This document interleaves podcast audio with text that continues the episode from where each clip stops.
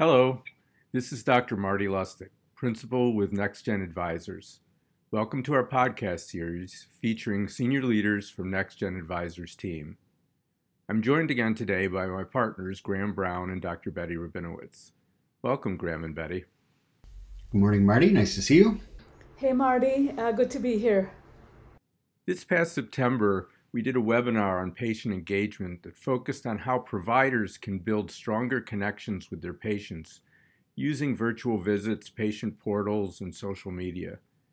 In anticipation of a follow up webinar on January 27th, today we're going to discuss the other critical aspect of patient engagement the approaches used to help patients change their behaviors to improve their own health status.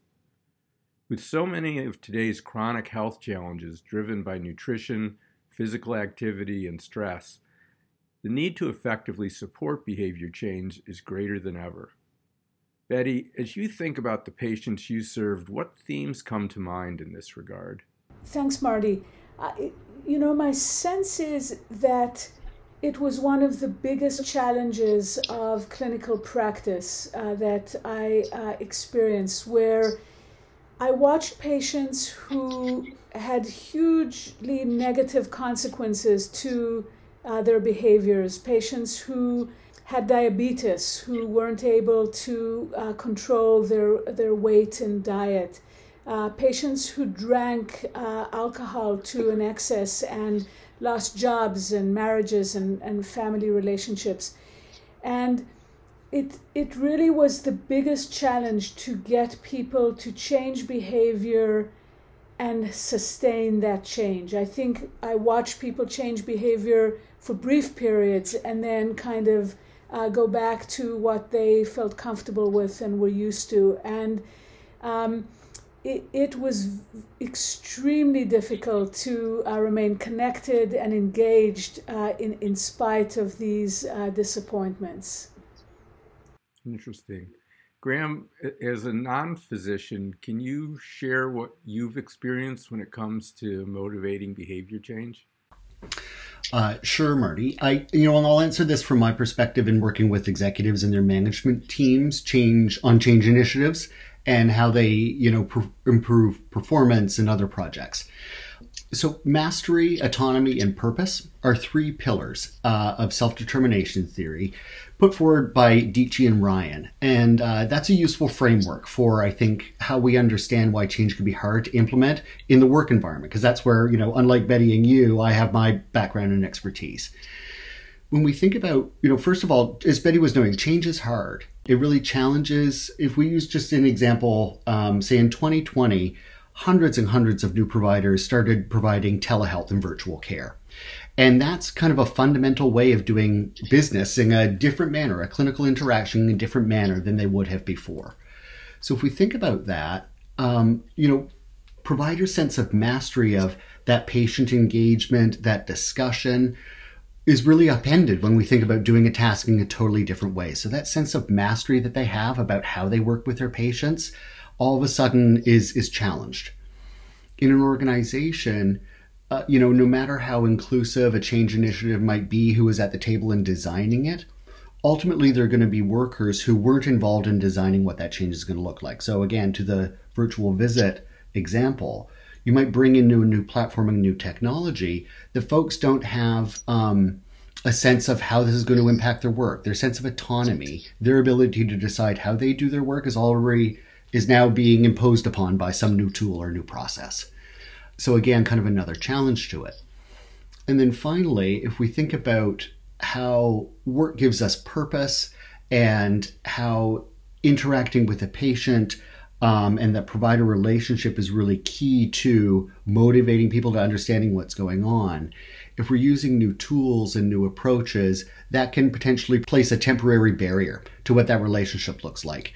Um, if the provider is focused on the tool and the technology instead of the patient, then how they incorporate that into their their model of care is one of these big changes it takes a while to overcome. So I think there's a there's a big hurdle to get over when we just think about how we implement this in practice redesign. Um, and the virtual visit is probably a, a example that's fresh on people's minds from the past year on how change can be so difficult. Interesting, a pretty enlightened view, I think. I'd like to go back a little bit because as I think about this whole issue, when I was in training, I remember being told that I should always recommend to my patients who smoked or abused alcohol that they should quit. And that was pretty much the extent of my behavior change training. Uh, the teaching point back then was that you know you never knew if at some point a patient would take the advice to heart and make a change, and uh, kind of left it there. Betty, I'd be curious if you can talk a little bit about how you see the science of supporting behavior change has has changed through your career.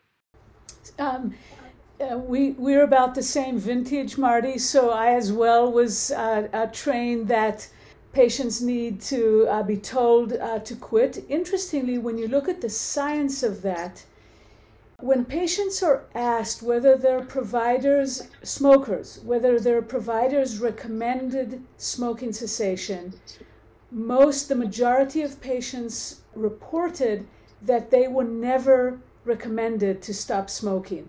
Now, obviously, there's a question here whether the recommendation was made and forgotten or not registered, or mm-hmm. whether many physicians, even though strongly believed that the patients needed to stop smoking, didn't engage in that conversation because they felt so powerless and so helpless to, to really have that recommendation uh, meaningfully uh, followed.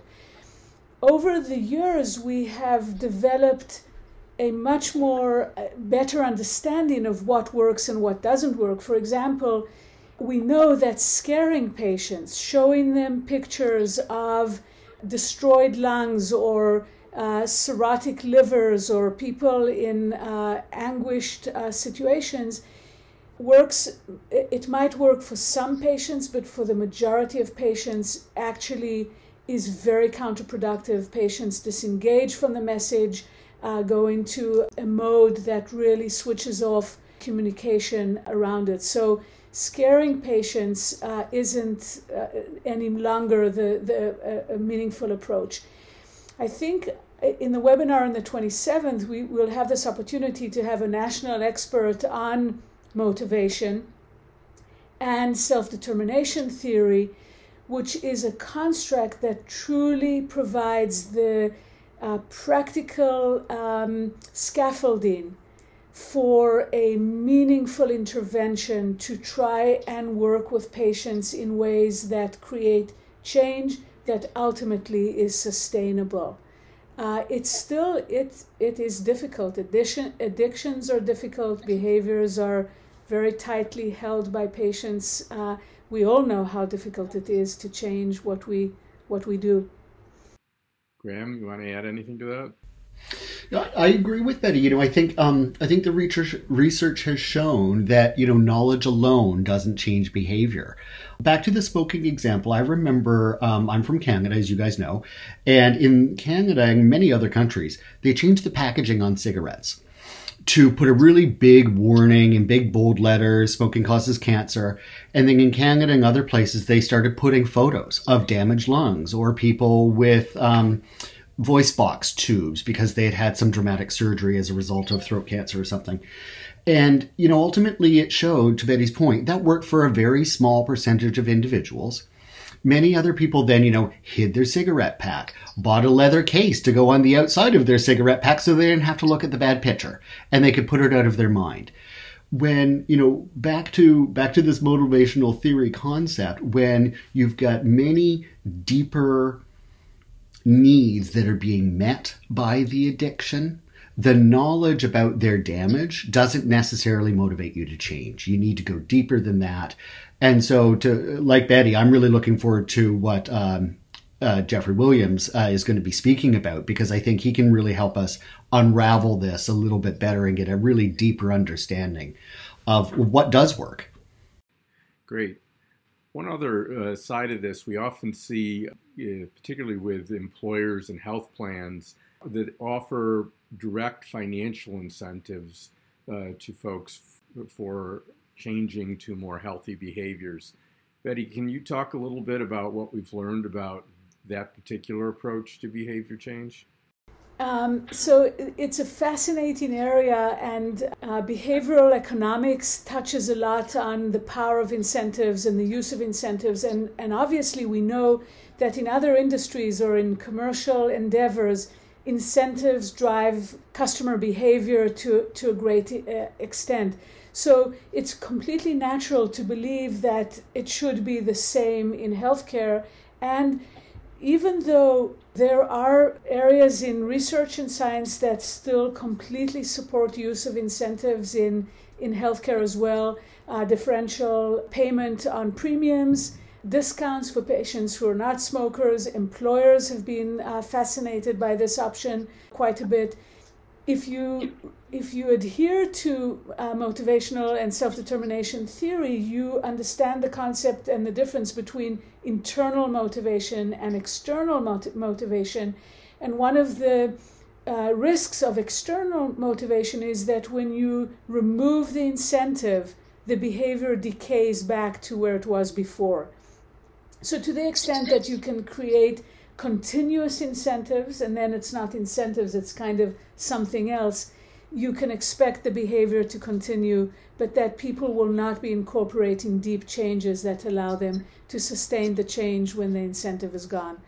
I'm sure that there could be proponents of incentives in this area who would argue and show data that uh, they have had uh, successes.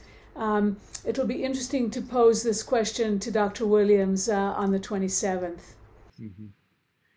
You know, myself actually having dealt with this on the employer side a fair amount from my time at the health plan, one of the ways that employers think about these direct incentives is that even if they don't necessarily get people to change behaviors, they attract healthier people as employees because they essentially get a better benefit package if they have if they're if they have healthy behaviors than if they don't.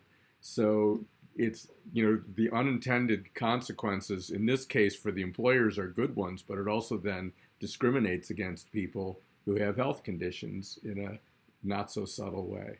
That's int- that's very interesting. Um, so a, a, little bit of a twist on this one. You know, you mentioned other industries using them.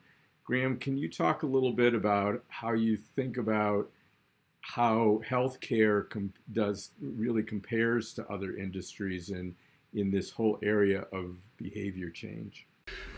Yeah, I think you know, I think healthcare is really a unique business. And I'll take it from the perspective of innovation in healthcare. When you think about, um, you know, a new diagnostic or a new treatment approach being discovered by a researcher, and they then publish their first paper, they present it to an audience, other clinicians review it, they start doing their own re- research, they validate that. Eventually, in time, that practice or that approach may become the new common way to do clinical care. But it's really a long evolution to go from research table to practice in theory. And it can be, you know, it's ramping up, it's coming faster now than it used to. Um, we certainly saw that with the COVID 19 vaccines and the sharing of information there, but it's been a 10 year trajectory from, from research bench to practice. And I really can't think of any other industry that works that way. When we think about the audio industry, for example, if a car company develops a new innovation that's a safety protocol or an advanced feature, all of the other car companies try to adapt and adopt their platforms and their tools to to grab that innovation and bring it into their own product. They don't want to cede market share to the innovator, and they want to be seen as just as uh, just as advanced and just as capable. So I think that's very different when we think about healthcare, how healthcare is practiced, and the long window that it takes for change to come kind of at the practice level. Um, again, not being the clinician, I won't speak about how it uh, how it applies directly to patients. Betty, your thoughts? I think that it was interesting when when Graham spoke about healthcare as a business. Um, it's an interesting even to think of it for me in those terms, even though obviously I'm not naive to the fact that healthcare is a very large uh, business. But um, I think that the changes that we expect patients to make are difficult, are challenging, are associated, and chronic conditions are associated with core challenges that are not like trying to convince a consumer to buy a brand, one brand of a television or a different brand of a television, or adopt one sneaker line versus another uh, sneaker line, where, or or create incentive programs to, for people to buy a new model of a car. I think these are truly deep, painful, challenging behaviors that are so complex that there, there's only so much we can deduce from consumerism, uh, for profit business, and these very complex relationships uh, in healthcare between providers and patients, patients and their families, patients and their diseases.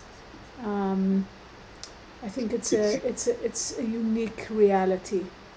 Yeah, it seems to me one of the big differentiators is the is the time frame issue most of the time in healthcare, we're asking people to actually sacrifice things that are giving them short-term ple- that are hitting their pleasure center uh, it, in order to avoid long-term negative consequences. So there's never any real internal positive reinforcement for the behavior change. It's mostly you know give up something that i'm getting a lot of satisfaction from right now in order to get something in the future that isn't entirely clear to me what I'm what I'm getting. And it's hard to think of other industries that have that steep of a hill to climb in trying to motivate folks. Yeah. You know, Marty, to that point, I think, you know, w- w- smoking versus drinking are interesting examples of vices here, where smoking, you know, you may have a bit of a cough, but you develop cancer in 20 years. Drinking, you may stumble down the stairs and break your neck that night. You may get into a fight. Mm-hmm. The, the consequences with some of these behaviors can be much more rapidly experienced. And so, you know, at the same time, the pleasure that you're describing that comes from the what's driving folks to drink or driving folks to smoke at the end of the day is still a need that needs to be satisfied, needs to be recognized and either replaced with something else that's positive or be put at bay in recognition of that longer term outcome that's a benefit. And that's a hard thing to get your head around. And I think when you start mixing in addiction and, and our understanding of the chemistry of addiction, and it becomes, I have worked with patients struggling to quit both smoking and drinking who by the time they quit or were forced to quit or were motivated to quit hated the habit so badly and, and understood its its destructive force over them but were in the grips of of a terrible addiction. I think that for example uh, adopting exercise, which is neutral in terms of its uh, it, it's a bit different than an addiction like smoking or, or eating or, or drinking um, there's a behavior which is burdensome to some. Some people enjoy it tremendously. For me, uh, the, the, best time uh, after exercising is when I've done it. I do it because I have to. It, I'm not one of these. I don't know what people are talking about. These clouds of endorphins. Uh, I, I, take their word for it, but um, for me, it's the satisfaction of knowing that I did what I needed to do. So there is a change where there isn't particular pleasure. It's just a commitment that you make to make an investment. It's really about investment. Mm-hmm. Uh, that that's another uh, interesting uh, thing to motivate.